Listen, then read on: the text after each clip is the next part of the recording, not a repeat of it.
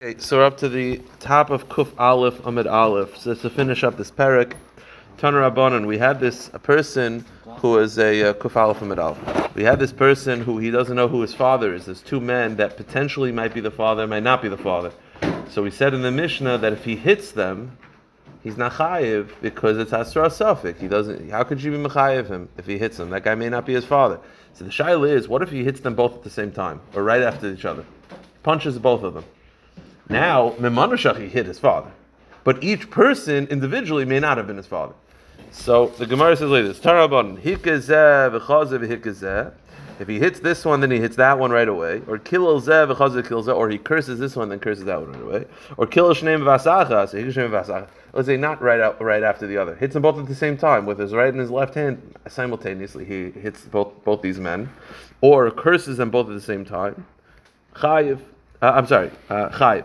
The Tanakama feels it's chayiv. Why Rashi explains he holds that asra suffix shma hasra hamanashach over. Um, I don't really know. I, am sure there's halachic ramifications for other areas of shas. There's in general there's a shaila. Most opinions assume hasra suffix lo shma hasra, which means that if you give someone a warning, but it's there's an element of doubt, there's an element of the warning that's not known, it's not considered a warning, right? Halachically to warn someone, it has to be a vada. Hasra safik is not considered a asra. Over here, when you warn this guy, the issue with the reason why you don't get the death penalty, you warn him, but there's an element of it that's doubt. Um, hasra safik, uh, you're uh, you, you, you're not sure what the guy's about to do, and you say, uh, actually, let's go with this case. This case, I warn the guy, don't hit that guy because you'll get the death penalty. That's not necessarily true. Maybe, maybe not. It depends on whether he's your dad.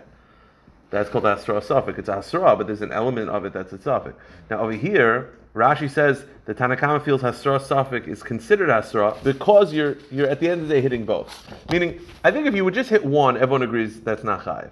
Over here, you get a warning: don't hit that man, and you hit both. That's enough, because at the end of the day, it is a doubt, but at the end of the day, Memon of Shach, you hit your father. So it's like an element. It's like a middle ground. Not a classic Hasra but not Hasra Vadai, so it's Hasra Safik. Is it talking about a case no matter what, or what about self defense? Doesn't matter. Doesn't matter. Doesn't matter. So, I, I, mean, if it's pikuach nefesh, that's a different story. But uh, hitting your father, you're going to get the death penalty, regardless of what, what happened, what led to it. So the Gemara says that's the Tanakama Shita. Rav Yehuda Oimer, Rav Yehuda disagrees. He says no. He says no. It has to, you're only chayiv if you hit them bevasachas, because bevasachas you could tell the guy, don't hit both those men right now. So the hasra is avadai. But if you say don't hit him, don't hit him, or don't hit him and he hits both of them, not at the same time, that's considered hasra safik. It's not considered hasra svadai. So if Yehuda holds you only chayiv if it's simultaneously, but not one after the other. If it's simultaneously, you could warn the guy, don't hit both those men. That's considered hasra svadai. But if I tell you, don't hit him, and then you hit both, one after the other, each hitting was a suffix of whether you hit your father. So the Gemara says, so Rabbi Yehuda holds that you're chayiv if it's simultaneously, but if it's one after the other, you're potter. So the Gemara says, I hatan Rabbi Yehuda, I'm your potter vasachas. I thought Rabbi Yehuda said you're potter. Right? We're saying Rabbi Yehuda holds you're chayiv if it's simultaneously, but we have a brisa that Rabbi Yehuda holds it's potter. So the answer is trei tanoya liba de Rabbi Yehuda. There's two students who heard different things from Rabbi Yehuda. Okay. So my time uh, demand the potter. The question is, if, if you, let me ask you a question. There's an opinion, one version of Rabbi Yehuda, you go over to someone and you warn him, do not hit both those men at the same time because one of them is your father. He hits both of them at the same time. According to one version of you, the potter. Why? You definitely hit your father. You definitely were warned not to hit your father. Like what, what's the what's the svara behind that? So it sounds like, and the Gemara is going to explain. There's a pasuk that says, the Gemara explains like this. My time no the potter. Amar b'chanina. Nema bracha lamata. It says cursing by a parent. V'nema bracha l'mayla, and it says cursing. We say bracha because we don't want to use the terminology of cursing by Hashem. It says cursing by a parent, and it says cursing by God. Ma'la mayla shein. Just like Hashem is singular, and there's no doubt there's oneness to God.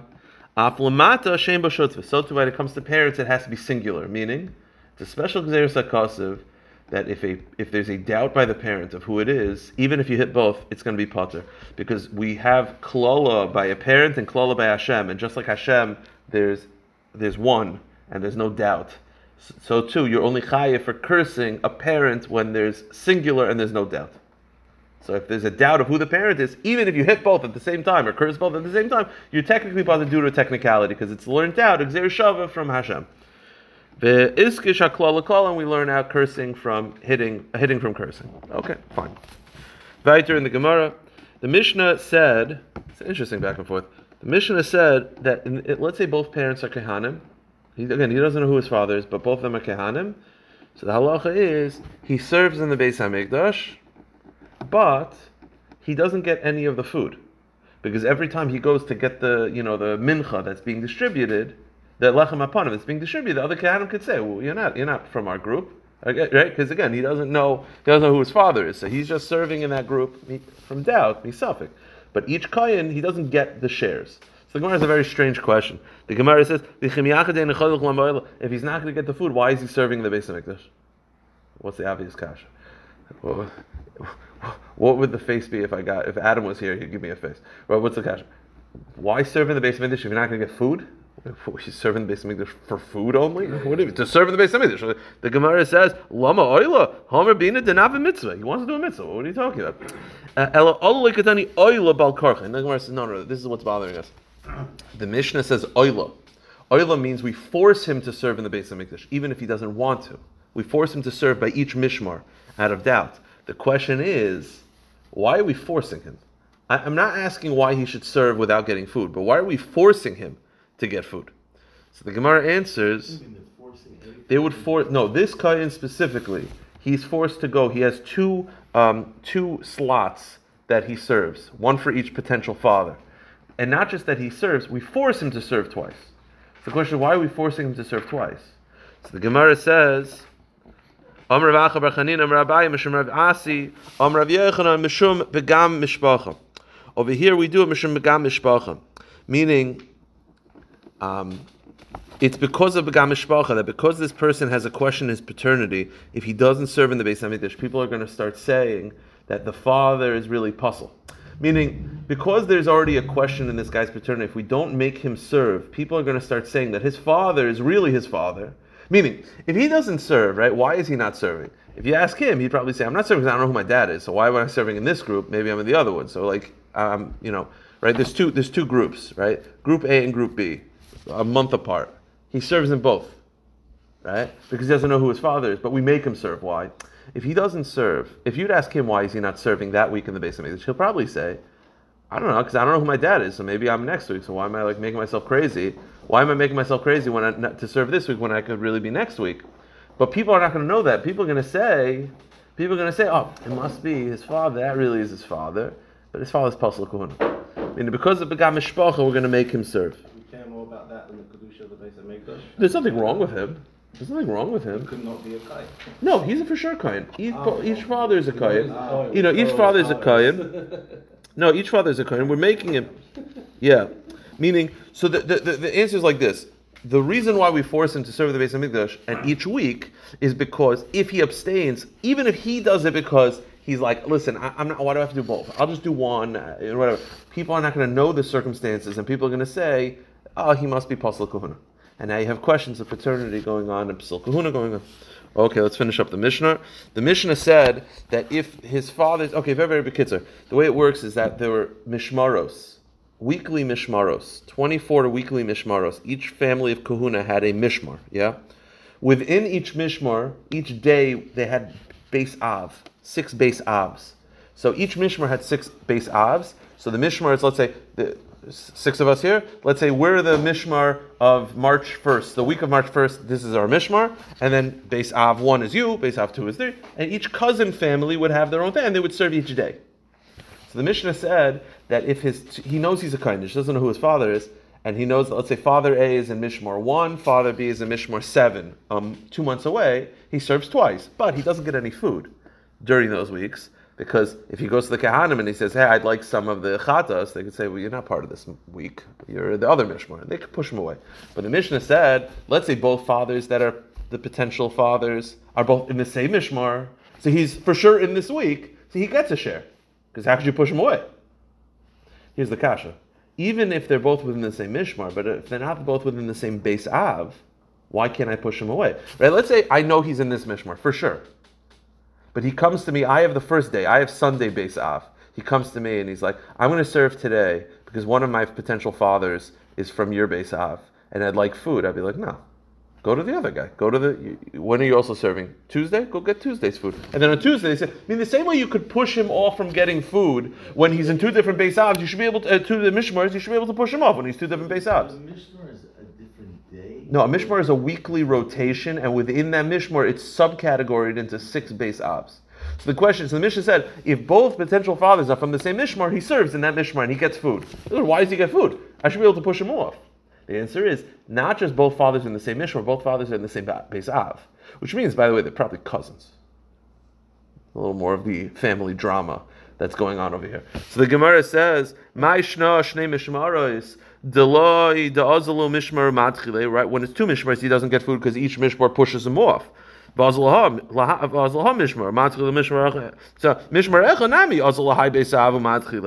within one mishmar, why does he get food? If each base av should be able to push him off to a different day of the week. So the answer is. The answer is if they're both within the same mishmar and the same av, same base av, then he gets food mimanasha. Okay. Hadran Allah and asanusa. So we're starting the next parak, which is mitzvah chalitza, a lot easier. Again, I, I remember this. The first time is uh, the first dav is easy. Okay. Chalitza is the process which happens not fairly often, but it still happens today. It's if a woman does not want to do yibum, or nowadays we don't offer yibum as an option, we do chalitza. So if the woman's husband dies childless, she does chalitza. The process of chalitza is you do it in front of bezdin, and she takes off the husband's shoe and spits on the floor. She does not spit in the shoe. I don't know why that's a thing. It's a misconception. She spits on the floor next to the shoe. I don't know. The question is, the bezdin. What we're going to be dealing with is the bezdin of chalitza. What are what type of people are we talking about? So the Mishnah says like this: Mitzvahs chalitza b'shloisha dayanim. You need three judges. Even if three regular people, three non-rabbanim. So the instant kasha is, I need three judges, but they don't have to be rabbonim; They could be regular people, so they're not judges. Right? If I tell you you need three judges, you don't need just three people, three dayanim. Dayanim implies rabbonim, But then you say, now they don't have to be rabbonim; they can just be regular dudes. So then what what what nakuda do they have to be dayanim then? You understand? So the Gemara says, okay, fine. Let's go right to the Mishnah. Chalza b'minol. Uh, there were two different types of shoes in the times of the Gemara. They had minolim and sandalim. We look at them as like shoes and sandals, but it was actually more the type of leather. Minol was a, a softer leather. Uh, sandal was a harder leather. Okay, so you're ideally supposed to use a sandal, which is a harder leather. Uh, by the way, if you Google chalitza shoe, it's a very unique looking shoe.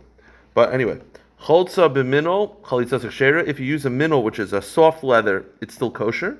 Banpilya, but if instead of taking off a shoe, you take off a sock, chalitza sepsula, it's pasul. Bisandal sheish le'ekev kosher shein le'ekev pasul. If you use a sandal, which is a shoe that has no sole, the sole is removed, no good. It has to have a sole because that's the definition of a shoe. If you take off the shoe off the knee, it's not kosher. What does it mean a shoe off the knee? Let's say a person has an amputated leg, so he doesn't he doesn't have a shoe, but he wears whatever we would call a shoe, some sort of protective item on his knee, like a knee pad type of shoe. No good. That's not considered a shoe in halacha. If you use a sandal that does not belong to the husband, or a wooden sandal, or it's a left shoe on the right foot. So it's the wrong shoe on the wrong foot. Chaltza chalitza ksher, it's still kosher. Chaltza begadash yachal halach boy.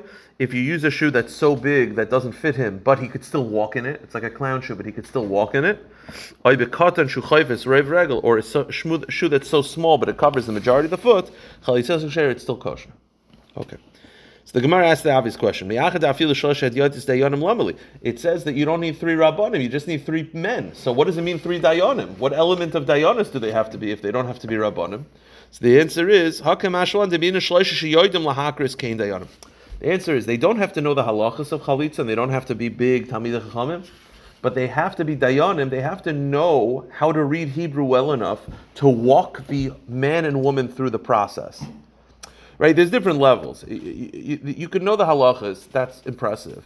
But then there are people who don't know the process of the halacha. But if I give them, you know, the madrich, the RCA manual, they know Hebrew and halacha enough that they could be like, okay, it says we read this now, it says read this now. That's what you need. You need to be learned enough that you know Hebrew, that you're able to read Hebrew, and you're able to walk them through the process. That is all. That's what's needed from the Mishnah. The Brisa similarly says that the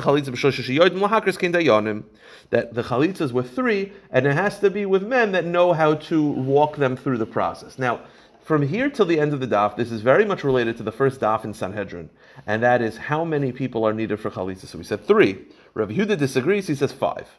Five. So we're here till the end of the daf. We're going to go from different back and sukkim back and forth. Is it three? Is it five? Where do they get it from? What does he use this pasuk for? What does he use that pasuk for? Very, very easy. So it's a machlekes tanoim. How many members of the bezdin do you need for chalitza? Three or five?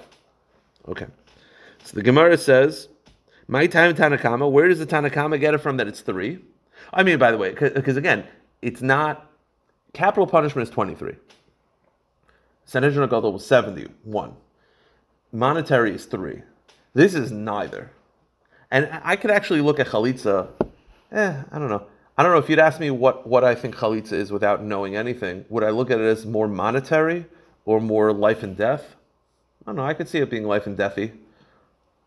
Not really. I don't know. I don't know what it was. So I guess three, but again, three is not just the, the subset. Three is not just like the you know the standard. Three is the monetary. So how do you know the chalitza is also three? You need a pasuk for it. So the Gemara says, well, it says zakenim. It says that they go to zakenim. Zakenim is how many? Two. You can't have a bezdin of two. Bezdin always has to be odd. So once I know it's two, then you add one to make it odd right? You can never have a bezdin of an even number because then they'll be in logjam. They'll they'll just be arguing with each other. So you need to always have an odd bezdin. So it says zakenim, which is two, and you can't have an odd. So you make it, you can't have it even. It makes it odd. So two becomes three. Okay. In That's worth. What? So remind me, what's the source for seventy, which is even in the Sanhedrin? No, it's seventy-one. Moshe, it was 70 Zakanim with Moshe, making it 71. There was never a Bezdin of even numbers. It doesn't work. Gotcha. So that's a Tanakama says three. How did, where does Rav Yehuda say five? Rav Yehuda, because the pasuk says Zakanim, and there's another pasuk that says Zikne. Zikne is two, Zakanim is two, two plus two is four, and you can't have an even Bezdin, you make it five. So what does the Tanakama do with the word zikne, which Rav Yehuda adds to? What does the Tanakama do with zikne? Hi zikne my avidle. He uses zikne to tell you any three elders. It doesn't have to be bezdin. It could be even regular people, even uh, non-learned people. So he uses zikne not to add two, but to tell you that it could be any zikanim. Rav Yehuda had yoitis minale. Oh, so here's the kasha. How does Rabbi Yehuda know that it doesn't have to be Dayanim, that doesn't have to be, you know, Mumchim? It could be any three men. And don't tell me from Zikne, because he uses Zikne to bump it from three to five. So the Gemara says, the Amr Mar, Nafkalim La'ene. He uses it from the words La'ene. What's La'ene? The Amr Mar, La'ene Prat Lasumim. La'ene means the Zakanim cannot be blind. Okay, so what does that have to do with uh, regular people?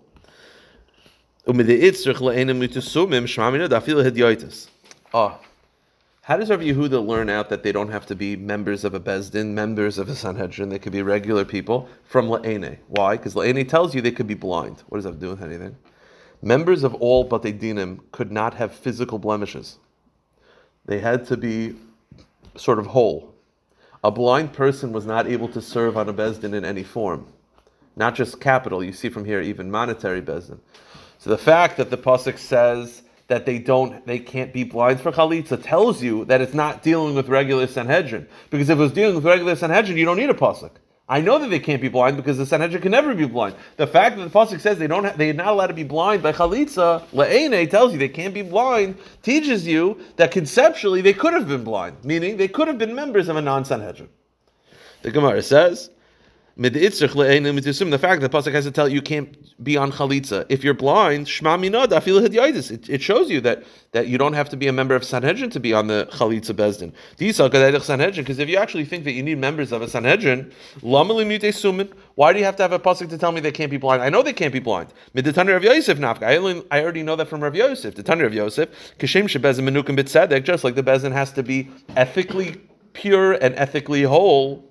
Kach bezin menukim mum. So to go to the next page, a bezin has to be without blemish. Now, by the way, meaning you can't be uh, can't be blind, you can't have uh, other physical ailments. Now, by the way, although this pasuk is referring to a member of capital bezin, you see that it's implied all but the dinim that people cannot have major defects. The pasuk says that my beloved is perfect without a blemish. Okay, so the fact that Milaene teaches you that you can't be blind, that is the Rav Yehuda's way of knowing that you do not have to be a member of a Sanhedrin. Of Idach. Now, what do the Rabbanan do with that? Because the Rabbanan already know that you're not part of the Sanhedrin. It could be any elders from Zikne. So, so what do they use the word le'ene for? They use it for Rava. The Amar, uh, the, the uh, the Amar Rava tzricha de'ana lemichse ruka de kanafik mepumit yivama. The chsiv le'ene has a kain in v'yuraka. They use it very simple. You know what ene teaches you? Not blind, not blind. It has to be the bezdin is able to see the spit. The spit has to be large enough and like you know aggressive enough that they actually could see it on the floor. It can't just be like when like a kid, a little kid spit. That doesn't do anything. That's not. It has to be, you know, something that's significant, le'ene, that they could see it with their own eyes. By the way, Ramosha Feinstein, they say that Ramosha Feinstein, um, when he had a pacemaker put in, he was very upset. He tried to push it off, uh, stent. He tried to push it off as much as he could because he said, "I'm no longer right to be on a on a Sanhedrin from this Gemara," and it, it bothered him very much because he said, "I'm waiting for Mashiach to come," and, and he would be the head of that bestin. So anyway, uh, And what if we're talking about an old lady who can't spit? She's gonna have to. She's gonna have to practice. she's gonna have. I don't know. She's gonna have to practice. Is that a thing? Is there an age where you're no longer able to to, to spit? I don't know. Maybe I don't know. Maybe. Uh, You know what? We're, we're, I'll, I'll, I don't know. She'll call their abundant and they'll walk her through it. they know how to do it. I don't know. They'll figure it out. But you're right. It's it's a problem. It's it's it's clearly necessary. According to this opinion, it has to be spittle enough that they're actually able to see it. The Gemara says, okay, v'idach. Now, how does Rav Yehuda know that? Because Rav Yehuda uses la'ene for something else. Hi, uh, uh, uh, uh, uh, the idach. uh, Nami kedrava. Shouldn't uh, Rav Yehuda also use this? The answer is. Yes, he uses la'ene for that. He does not use it. Forget what we said before. He does not use la'ene to tell you that they could be regular people and they can't be blind. Forget that. He uses la'ene to tell you have to see the spittle. So go back to our original question. How does Rav Yehuda know that they could be regular people at non-rabbanim? The answer is Elay Yoidis Minale Nafkim Yisrael. Yisrael called you. The pasuk says Yisrael. It calls the elders Yisrael. Yisrael means any Jews. Yisrael means Jews, any Jews. Okay, v'idach. Now the rabbanon who know that it could be from regular people from Zikne, what do they do with Yisrael? They they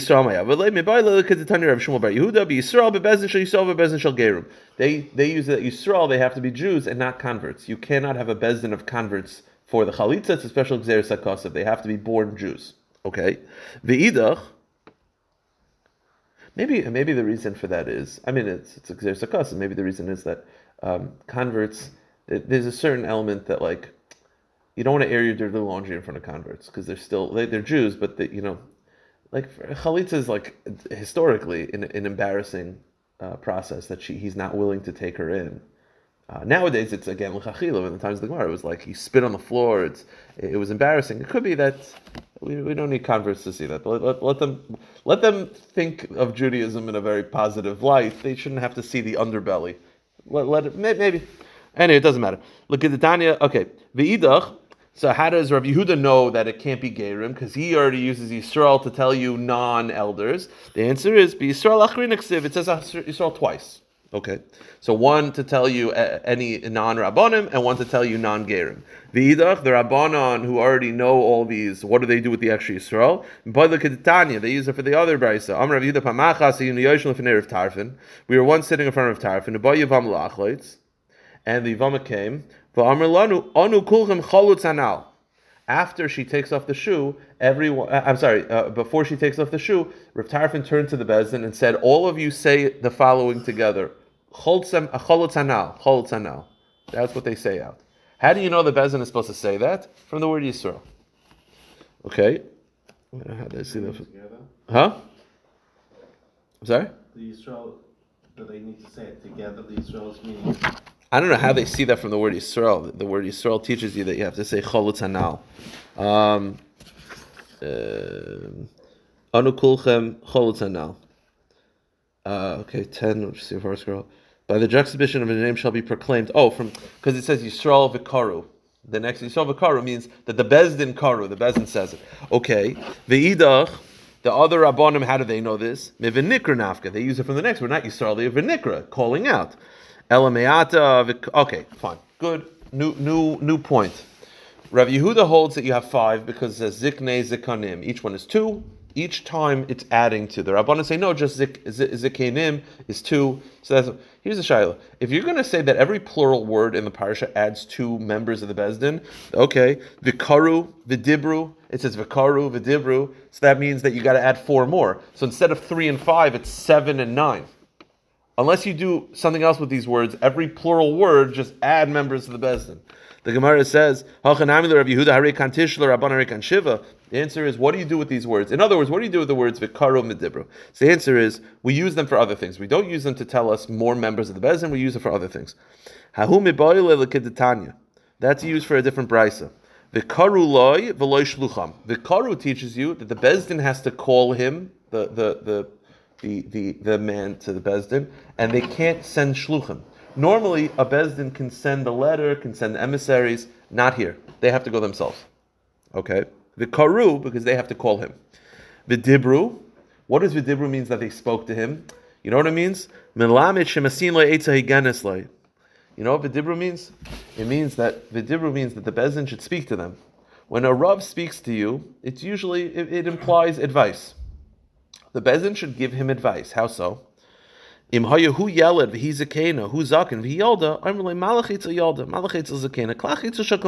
v'tachmes ketatul toch besach.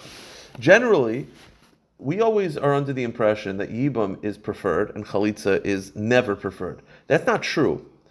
Let's say the woman who's falling to yibam is 70 years old and the man is 23. Do you think that's going to make a good relationship? No. Mixing of that ages. All right, go to any shul, go to Young Israel, take the young married minion and put it with the older minion. Is that a good shul? No, it's not. A 50 year age gap is significant. When that happens, the Bezdin stands up and go, the Dibru, they speak to him and say, listen, do chalitza. This is not a good, or the opposite. If the girl's 15 and the guy's 70 years old, it's not good. This is not a good relationship. If the Bezdin feels after meeting the people that this is an unhealthy relationship, they will advise chalitza as opposed to yibum in order to avoid problems. That's vidibru. Vidibru means they speak to them. They- look at the situation, speak to them, and say, "Listen, al b'secha. Don't, don't. This is going to be a, This is going to end badly. Get involved." Okay. Amar Rava, Amar Nachman. Rabbanim sometimes have to do that. They have to sometimes, right? There, sometimes Rabbanim have to end uh, engagements if they feel that it's it's not going to work. That happens. Yeah, yeah. Amar Rav Nachman, Amar Rav, Nachman. Halacha chalitza b'shloisha. Oh, so you have machlokes, the Rabbanon and Tanakama. The Rabbanon say it's three. Tanakama says five. How do we paskin? So Amar Rava, Rav Nachman, halacha chalitza b'shloisha. The halacha follows the Rabbanon. That chalitza is three. Why? Hoyel v'stamlon Tanakavase. Why it's a machlokes tanim? How do you know? Because what's the first three words of our Mishnah? Mitzvahs chalitza shlosha. Stam Mishnah. The Stam Mishnah is three. So because the Stam Mishnah is three, we're going to go with three. Here's the kasha. Oh, so wait, wait. You're telling me that every Stam Mishnah we follow? Here's the problem. Ihachi miyonami. Right? I'm not going to involve. We know what miyan is at this point. Miyan is where a girl got married below bat mitzvah by her brothers or her mom, and she has the right to annul it if she chooses. That process is called miyan. Now, that process of her saying, I want out, and the bezin saying, fine, you're annulled, you need members of the bezin. How many? Miyonami ditnan hamiyan v'chalitza b'shlosha. The Mishnah in the beginning of Sanhedrin says, chalitza and miyan is shlosha. Miyan is three. So that means that if you're going to go with this rule that a Stam Mishnah that you follow, so the Stam Mishnah over there says what? Mian is three. So that would tell us, pause, how many people do you need from a Bezdin for Mian? Three. But the problem is it's not true. We don't pass in that way. Here's the issue. The Brisa says, Mian, how many members of the Bezdin do you need for Mian? So again, the Mishnah in Sanhedrin starts off Stamisha three, but it's not so partial like that. First of all, Beis Shammai says three, but you need three members of the Sanhedrin, of the capital punishment Sanhedrin. Okay, but I'll tell you why. Mian is a little bit. Um, it's related to life and death because if Mian is not done properly, she is a married woman, and then she might live with someone, and it could lead to the death penalty. So Be- Beis Shammai says you need three, and you need members of the twenty-three to do it. Three of the twenty-three. Beis Hillel says no, but Bezin Shloi Bezin. Beis Hillel says no, three, and it doesn't have to be members of twenty-three. Any three, but so far you need three.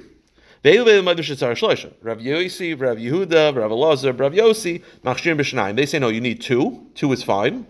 Vam Rav Yosi, meaning you need a, edus. You don't need a bezdin.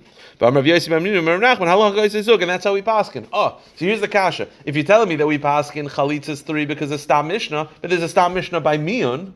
And we don't paskin that way. So what's the difference? Why by chalitza is it three, but by mian is it two? So the answer is, it's a strange answer. Hasam chad stam hacha trei Mian only has one stam mishnah of three. We have two stam mishnahs by chalitza. So two beats. So so we follow chalitza being three because there's two stam mishnahs. Mian we don't because it's only one stam mishnah. The Gemara says. uh, Hasam nami trei stami. The Tanan mian oisha chalza b'fanav yasenum neshu bebezdin. The Mishnah says later on that mian is done in front of two. So that's two stam mishnahs of mian being two. So now what's the difference? Chalitza we follow three because stam mishnah. Because two stam mishnahs. and not. But there's two stam mishnahs by me and also being three. So what's the difference? The answer is Hasan trei stami hachatlas stami. Chalitza has three stam mishnahs. Let me ask you a question. If, if you believe in a stam mishnah, if you believe that when Rav Nasi wrote a mishnah and he didn't give a name that that's significant, do you think it matters if it's two or three? It's like um, I once saw this. I think someone wrote a letter to I don't know who it was. Maybe Rebelsky. It was like a fiery Rebelsky. It was it was it was a fiery Rav that like he quoted. He said Ramosha says it seven times in seven different places. So I think it was Rav Felder. His Talmud is very fiery. Rav Felder wrote back to the person, and the guy was like impressed, quoting Igros Moshe and he said, "If Rav Moshe said it once, do you think he didn't have conviction? Like, oh, he said it seven times." Like, oh, now it's real. if you believe in it, if you believe in it, you believe in it. You know what I mean? So, it, so w- why do we follow Chalitzas three? Because Stam Mishnah and Sanhedrin. But Mian is two, even though it's a Stam Mishnah, because Mian only has two Stam Mishnahs. Chalitzas three Stam Mishnahs. What's an Afkamina? If you believe in a Stam Mishnah, you believe in a Stam Mishnah. If you don't believe in a Stam Mishnah, then it's not significant. It's either significant or it's not. What's it matter? Two or three? What's the difference? So the Gemara says, huh? The Gemara says, uh, bum, bum, bum. Michti. Hastama v'hastama. Mali chad tzam, mali trei stam, mali tlas. What's the difference? El Amar of Nachman and Yitzchak, hoy v'stam b'moka machloikes. The answer is like this. So two more minutes, so we'll, we'll finish. The answer is, it's the reason why we say chalitza is three is not because it's a stam mishnah. It's more than that. Over here, right, we said it's a machloikes, Rav Yehuda and the Rabbanon, how many members of the Sanhedrin? The Rabbanon say three, Rav Yehuda says five. Okay? Look at that Mishnah in Sanhedrin. That Stam Mishnah of Chalitza being three. What does it say there? Look at the Mishnah. It says Smicha Zakenim, Smicha, Egel Arufa, Bishloisha, Div Rav Yosi, Rav Yudah Chamisha. Rav Yudah says five. Chalitza Vami and Bishloisha. Chal- Chalitza is three. It's not just that it's a Stam Mishnah. It's Rav Yehuda reversed his opinion. Rav Yehuda argued over here about Chalitza saying it's five. Over there, Rav Yehuda argues about Egla Rufa that it's five, but by Chalitza he gives in. It's not just a Stam Mishnah, it's a Stam after a Machlaikis. That Rav Yehuda historically throughout Shas argued about five. In that Mishnah he's arguing, so it's not like he didn't see the Mishnah. He's arguing, but by Chalitza he backs off. So the reason why we say three by Chalitza, not by Mian, is not because Stam Mishnah. It's more than a Stam Mishnah. It's that Rav Yehuda reverses opinion in that Mishnah. That's why we follow it. Let's just finish up the daf. Very easy. Review the Shmamina, Hadaber, review the Shmamina, review the review the reverse his opinion. So Rabbi Yehuda over here said five, but over there he he agrees that it's three. Okay, let's finish up the daf. Amarava. The rabbanim have to get there before the chalitza and declare publicly, out loud, this is the area where we're going to be doing chalitza. So, the- meaning you can't just have a woman walks up to three rabbanim who happen to be sitting there and she's like, "Can we do chalitza?" No, they have to go to a place and say, "This is where we're doing chalitza." Okay. Rav Papa Rav Huna B'der Rav Yeshua. Hold on, hold on. The the source of Yevamah is from Rus. If you look at the story in Rus, it seems as though Ploni Almoni was just just walking around. Evidently not. No, the, uh, evidently the rabbanim were gathered for that purpose. No, Baya said v'karu v'zikne. Boaz gathered men together. The bezin has to be gathered. My point is that if you find three rabbanim who happen to be sitting in a restaurant, you can't just go over and be like, "Oh, I got three rabbanim. Let's just do chalitza." No, the rabbanim have to be gathered for that purpose and say, "We are gathering for that purpose." Huh? Is that the case? Yeah, So exactly. that- Within that, you've got to go to a certain place. Exactly, and the rabbanim have to verbalize and say, "We are go- we are gathered together to do chalitza." Okay. Now, very quick, how do we paskin? How many members of the Sanhedrin do you need? We paskin three. That's even Rav Yehuda who said five reverses opinion. Let's finish up with this. Rav Papa, Rav Huna, Rav Yeshua, Avi Uvda B'chamisha. The Gemara says the Rav Papa and Rav Huna, B'der Rav when they did chalitza, they got five together. Who is that like? Kiman, Rav Yehuda. It must be following Rav Yehuda. I Hahadr Bey. But didn't Rav Yehuda reverse his opinion? Everyone agrees you need three. So why did they get five? The answer is Lefarsume Nisa. The answer is three for the Bezdin and then two people to declare it. Meaning, they, in order to publicize, we need people to realize that she did chalitza properly, so that people don't think that she's a woman who's not allowed to marry others. So you, when you have three, the truth is, everyone agrees you should have five. Not five for the bezdin, three for the bezdin, and two to take pictures, to, to, to declare it, to spread the word. So you need five, three for the bezdin, and two to be mafarsin. The Gemara says, following stories like this, um, Rav Ashi Ikla Rav Kahana, Rav Ashi went to Rav Kahana's house, Amarle Solik Mar Gabon. He says you should join us Bechamisha to be the to be part of the five to publicize. Amr of Kahana have a Kamina Kamida Rav Yehuda. Rav Kahana says I was in front of Yehuda. Amr Tasak Lezirza join the bundle of reeds. Dekana let's do Bechamisha. Meaning join us to be the fifth. Amr le Lama. So he said, "Why do I need five? In order to to publicize it." Rav Shmuel Bar Yehuda have a koi kamid Rav Yehuda. Rav Shmuel Bar Yehuda was in front of uh, Rav Yehuda. Same thing. Join us to be the number five. Now, meaning they wanted Rav Shmuel Bar Yehuda to to join him. Rav Shmuel Bar Yehuda was a convert. His father was also a convert. His father was Yehuda was a convert. He was a convert. They both converted. Rav Shmuel Bar Yehuda was a convert. So they wanted him to be part of the public, publicity five. He said, I'm, I'm sorry I can't because I'm a convert, and a convert's now to be a part of the Bezdin. And even though I'm being part of the publicity, you see, even publicity have to be roy for the Bezdin. You can't be a member of the Bezdin Chalitza if you're a convert, and I'm a convert. So the Gemara ends with this. The Gemara says to, to it's uh, obviously a tremendous amount of integrity from Rabbi Shmuel Bar Yehuda's perspective to say that he's a convert and to not be a part of the Bezdin. So the Gemara says, Amar Rav Yehuda, Kigon Rav Shmuel Bar Yehuda, Rav Yehuda used to say about Shmuel Bar Yehuda that his integrity is so high, Mefikna. I would take money based on what he said. Meaning, if he said someone owed money, I would collect the money, just based on his word alone. Now, here's the question: that shows the level, high level that he's an integral, inte- has has integrity and he doesn't lie. Can you just take money from someone because a rabbi says? Let's say Rav Chaim Kanievsky says you owe him money.